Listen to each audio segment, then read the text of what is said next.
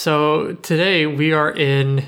Okay, it's not as exotic as San Diego or the kitchen of one of my attendings or Manhattan. We are in my home to record with our next Buddy Call episode with the, you heard it right, Amanda Redfern, who, if you've listened to our previous episodes, including corneal dystrophies, nystagmus, and others, has already been a host on this program. She is, little did you know, going to be a neuro ophthalmology fellow at the Moran Eye Center at the University of Utah. We- Spoiler alert. uh, they have to.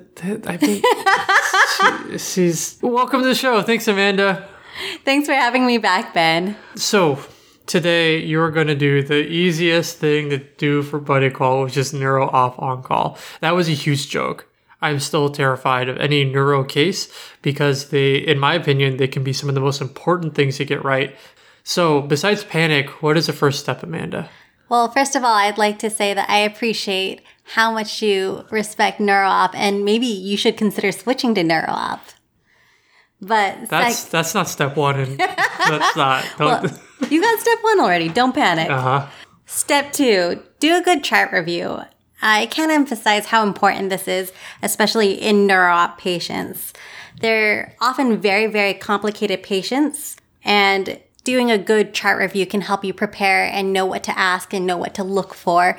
And it can also make the encounter a lot easier when they don't have to explain their entire history over the first 30 minutes of your consult. So, as ophthalmologists, we're always really quick to look at the past ocular history and kind of like maybe glance at the rest of the history, but I would urge you to just pause and take a good look at the past medical history because there are a lot of diseases that have ocular implications. Also, take a good look at the past surgical history that can give you clues for things to look for on exam. For example, if you had a history of a pituitary lesion, you'd be looking for something specific on your exam, Yeah, something which we might get to later. which we'll get to later.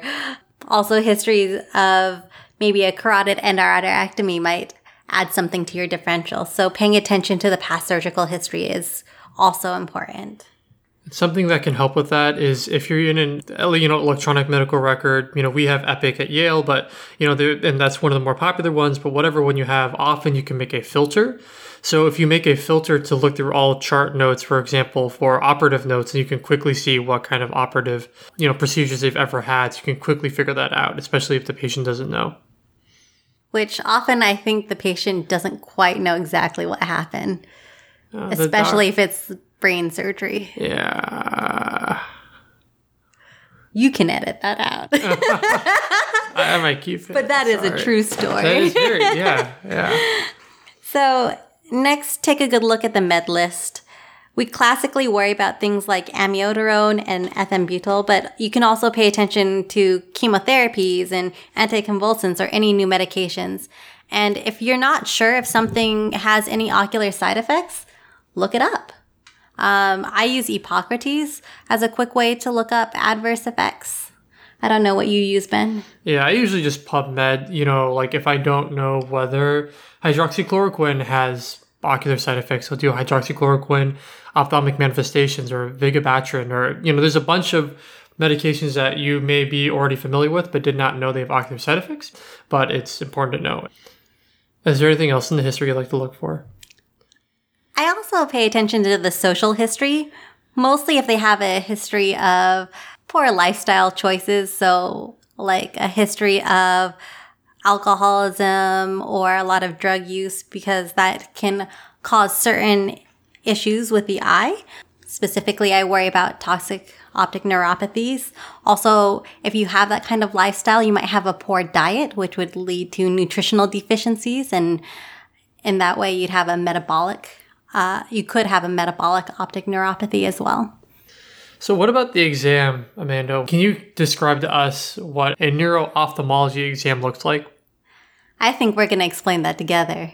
Oh no. I'm not ready. But my number one tip is don't cut corners because there's a there's rhyme and reason to everything we do. I see. So have a system. Where does your system start? Always start with vision. It's really important to get someone's best corrected visual acuity. It's not always possible on call if, for say, they, for example, they leave their glasses at home. But to help with that, I always carry, carry at least reading glasses with me. And then, of course, you have an occluder with pinholes. And when I check vision, I always check if they're of age, like of presbyopic age, or if they've had cataract surgery. I always check them with some correction. And then if they're less than 2025 or worse than 2025, I will pinhole them to see if I can get them better. Right. And, you know, I think, you know, if you're just starting residency and you don't know have reading glasses, I think just getting a bunch for all the residents in your year is a good idea. You can get them bulk on Amazon. They're very cheap and can go into your call bag, as well as a pinhole occluder. Those are also, they're just pieces of plastic with holes in them. Easy to get. And you can make one on your own in a pinch on call, because I'll say that ours have gone missing at different points of, in time during our call year our first call year. There's a gremlin that lives in Yale New Haven Hospital that wanders around and steals pinholes. That gremlin may be me. I have found them in my bag. I'm sorry, okay? if anyone in my class is oh listening. Oh my god. I know, I'm sorry. It was me. I was the gremlin. You're the reason I bought my own occluder. No, that's not. So, what's the next thing you look for, Amanda? You're lucky that? I love this what's subject the... so much. Yeah, what is that subject? Pupils. Pupils. Because pupils are awesome. So I think the classic teaching is to look for if the pupils are pearl. Pupils are equal and reactive to light. That's what they teach you in medical school, but we go a little bit more in depth. The first thing I look at is whether they are equal. So I'll shine the muscle light kind of underneath uh, both eyes, so they're both illuminated but not directly. And I just look to see that they're both equal. I also look to see if they're both round. There are different reasons why they might not be round, and I won't really go into them, but you should pay attention to that as well because that will give you an idea of how much you're going to trust the the efferent function when you're really depending on it later in the pupil exam. Next, I'll shine the light in one eye and then the other. Typically, I go to from right to left as I do with all of my exams. So I'll shine the light in the right eye.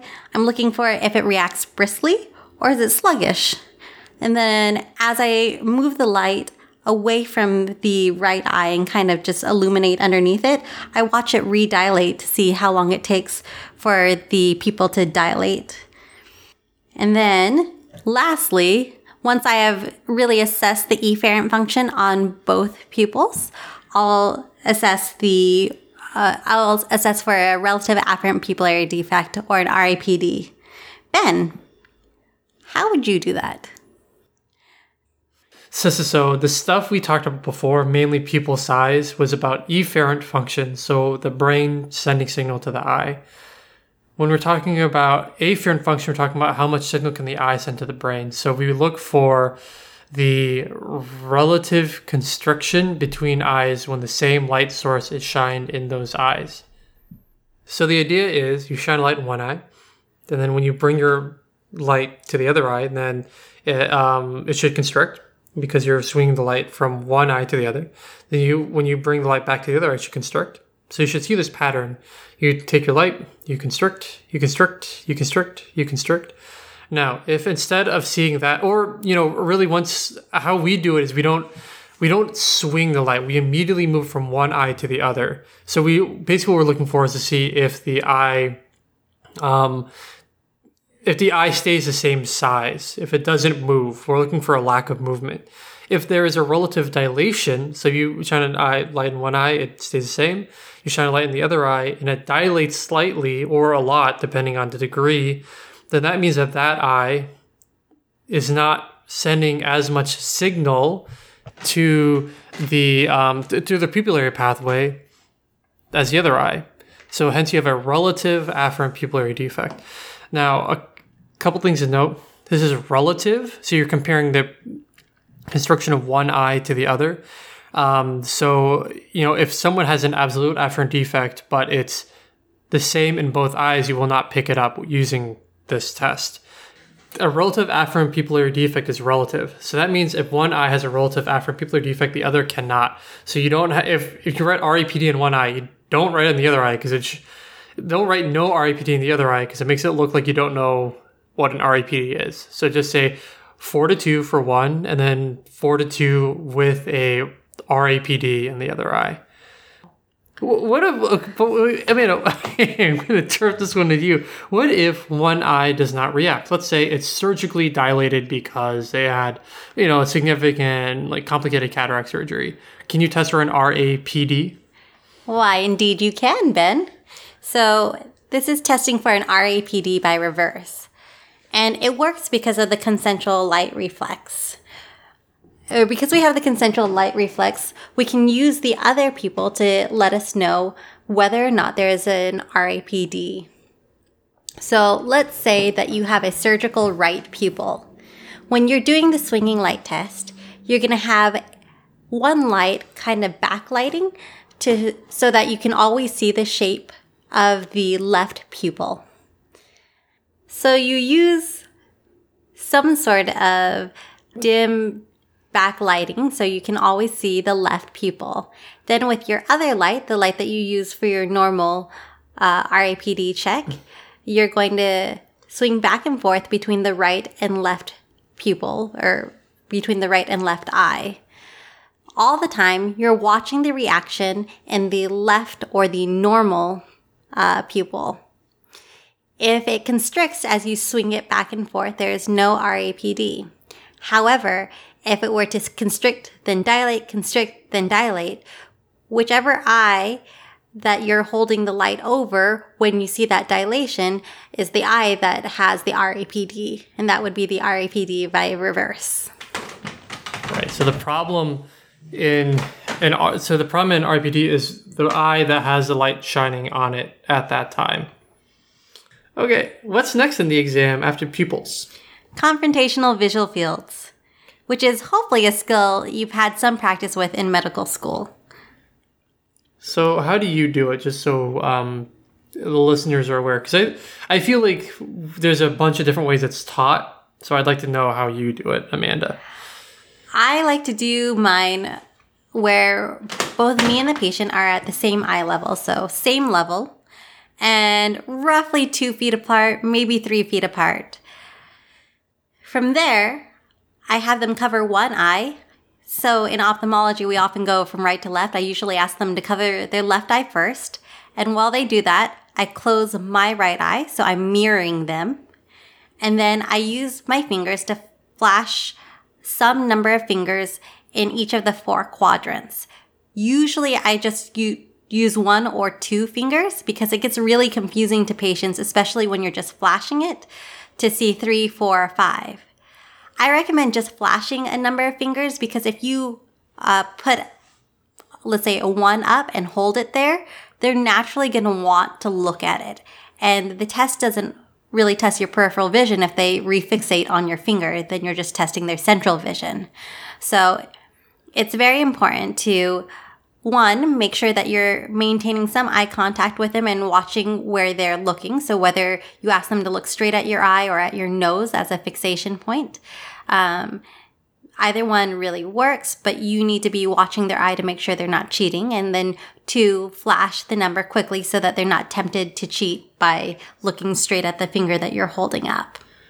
And I agree with doing that a confrontational visual field for every patient, but I think perhaps in medical school it get the utility of it gets overemphasized. There's a, a couple good studies out there that show that finger fields by you know fields by count by finger counts or by using your hands at all is pretty insensitive. You're not going to pick up a visual field defect until it's very dense. So it's useful to pick up those dense occipital lobe infarcts, for example, which is why you should always do it. But just because someone is has full fields by confrontation, by no means means they have full actual visual fields. Very good point. If you want to get fancy, you can test uh, two quadrants at once and you're testing for extinction. So let's say you put up two fingers on one side and one finger on the other side. So that's three total fingers, but they tell you they only see two. Then you'd be concerned that they had extinguished that or had some form of a hemi neglect syndrome. So, Amanda, how do you assess color vision? Well, we use the color plates, of course. Ishihara color plates is what we have in our call bags. But there are other types. I'm not going to go into as much depth about it because I know there was already a whole episode on color vision previously, and it was fantastic by Ben and Andrew. But I will say that when you are on call, color plates is super, super helpful.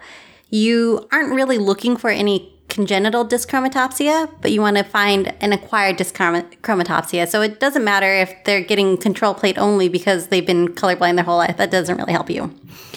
But what does help you is let's say they have a unilateral vision loss and then the color plates are down in that eye, but not in the fellow eye.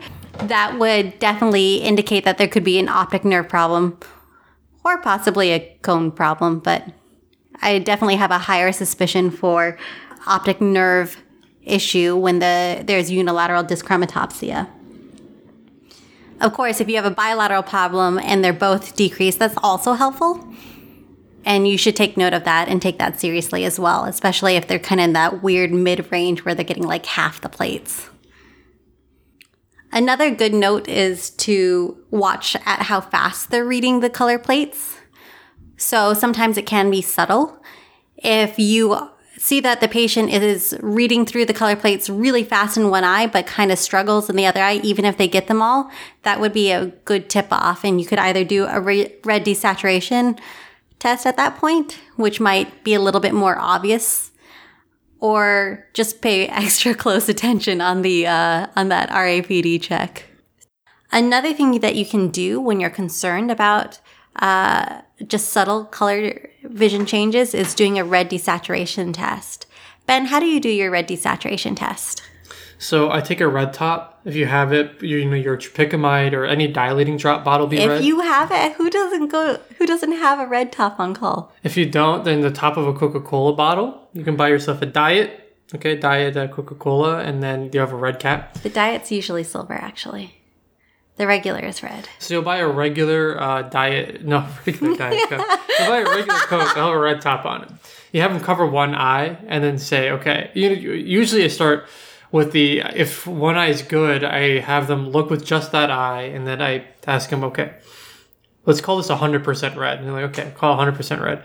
Then you have them switch eyes and you just ask them, okay, is this still 100% red or is it like 80% red or 50% red? Is there maybe some percentage of gray or orange? And say like, oh yeah, doc, it's like, I don't know, maybe 50% red. It's like a little more orange in this eye. And then that's how you can maybe detect a subtle color vision deficit or dyschromatopsia. Another test that's really useful is doing the Amsler grid testing. Amsler grid? I thought that was just for macular degeneration. No, you didn't. You know better. But it's a, this is a show where we each have our own part to play in this world, of Amanda Redfern.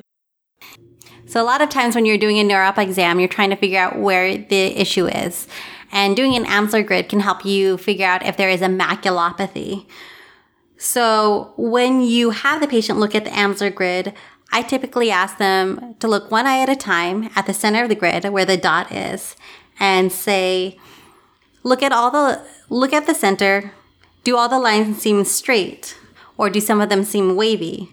If there are areas that are wavy, we call them metamorphopsias. Next, I'll ask them, still looking at the center, do all the boxes seem to be there or do some of the boxes seem to be missing? Those areas where they're missing would be called a scotoma. And if they do report something positive, I always have them point to where it is. That will actually help you guide you in your exam later when the patient is dilated. So next, you should be checking for extraocular movement. Oh, there's efferent function too. There's yeah. other things that happen besides looking. Fortunately, this was partially covered on PEDS call, so I won't hammer it in quite as much. But you should be testing extraocular movements on every patient. So I generally have them follow my finger in a large giant circle so I can see their eyes in every single position. But in terms of grading, I'm really just grading abduction, adduction, superduction, and infraduction. Everything in off those seems to be graded on a scale from zero to four. In this case, 0 to minus 4 because it's a deficit, so it would be a minus. What does minus 4 mean? So minus 4 means that the eye just doesn't move at all in that given direction. Mm, and 0 means? That it is able to move completely all the way in that direction. Great. So then minus 1 must mean that there's like some impairment, but not that much. Yeah, so I kind of break it down to fourths. So a minus 2 would be it can only get 50% of the way out there. Uh, minus 1, like you pointed out, would be a smaller defect, so it gets 75% out of the way. Uh, sorry, it gets 75% into the direction it wants to go. For example, if you're looking at abduction, that might be that you're able to abduct or abduct, look laterally, but you don't quite bury your sclera.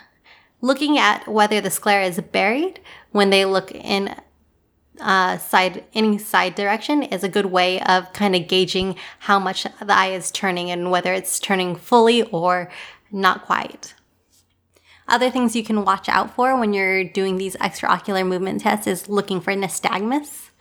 Uh, there was a podcast on nystagmus, so yeah, there was two of them. Oh. We should listen to both. Yeah, we split them into two because there's a lot to talk about with nystagmus. So I will uh, leave that one be for now. It would be good practice if you notice some extraocular movement deficit to go ahead and uh, evaluate the other cranial nerves just to make sure there aren't other cranial neuropathies. Now, we've, I think that is most of what you look for when you're seeing what a patient can do. Is there anything neuro-ophthalmologists in particular want to look for on the exam, like look at directly? Are you referring to the optic nerve? I was actually referring to the corneal nerves, but fine, we can talk to about the optic nerve. Continue. The optic nerve is the holy grail of the eye. What do you look for at the optic nerve?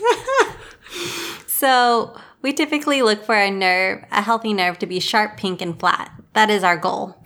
But what does that really mean? So, the sharpness, we're referring to the borders. If they're sharp, if the borders are sharp, that's a very good sign. But if they're blurred, that's usually because there's disc edema. Um, we can discuss pseudopapilledema in a different podcast, but for the purposes of this, if you see blurred margins, you're worried about disc edema. There is a formal grading system for optic disc edema, but it's best to start by just describing what you see. So, how much of the margin is blurred? Is it 180? Is it 360? And then from there, you can look at the vessels and whether there's any vessel obscuration. As the nerve starts to swell, then vessels will first become obscured at the margins. And then as it swells more, then even on the disc itself, you'll start to have obscuration of the blood vessels. And then by the time you get to like the worst stage of disc edema, it, you can hardly recognize it's a nerve. So you said sharp, then you said pink. What do you mean by pink? You know, I will admit when I first started, I thought people were crazy when they kept calling it pink because I thought it was more of a kind of like soft orange, orange, glow. yeah, but everybody calls it pink. So, and now in my head, it, is pink. Yeah, you know. I don't that- know if it's been conditioned into me or what. I'm pretty sure we're pink conditioned. But basically, what you're looking for is whether there is pallor. So, pallor represents some optic nerve atrophy, and this takes time to develop. So, some insult to the optic nerve might have happened, and it takes about four to six weeks to develop pallor from that incident. Pallor can be seen in many optic neuropathies.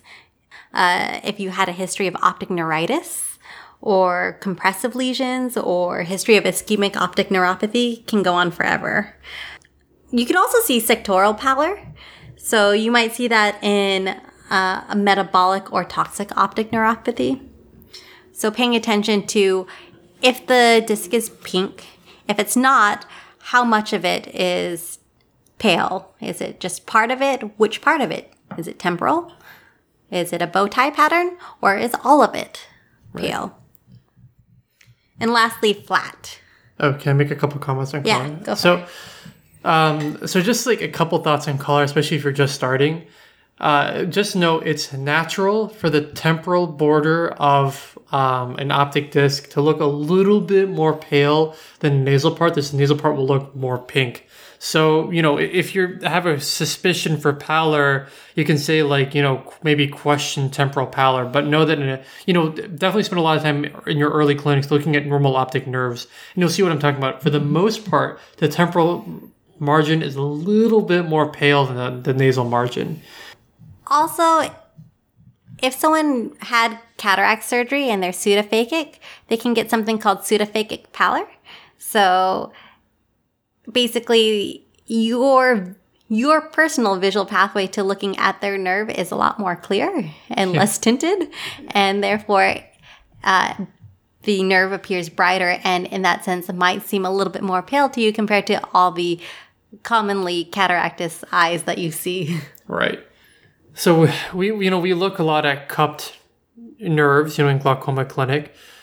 The differential for a cupped nerve is very broad. It includes things like physiologic cupping, glaucoma, and then a variety of different optic neuropathies. The key thing to remember to help differentiate between like what's dangerous and what's not. Physiologic cupping in glaucoma will leave a pink neuroretinal rim, i.e., the disc will remain pink, whereas all the other stuff should induce some amount of pallor. So if someone is cupping and you're not sure they have glaucoma or you think this doesn't make sense as them having glaucoma, take a careful look at that neuroretinal rim, and that's how you can differentiate between um, physiologic cupping slash glaucoma and some kind of other perhaps dangerous optic neuropathy. And that's all we have for this week. Um, If you like what you heard. yeah, if you thank you. If you like what you heard, then give us a rating and review on iTunes. It's really helpful. This is probably going to be one of almost the last episode in our buddy call series. Uh, I'd like to give a huge thank you again to the Dr. Amanda Redfern. We're looking to do more of these kind of mini series that address specific needs of residents at particular times of the year or throughout the year. So, um, you know, if you like these mini series, give us a shout. Thanks again. Thank you again, Amanda. Take care. Bye bye. Thanks for having me.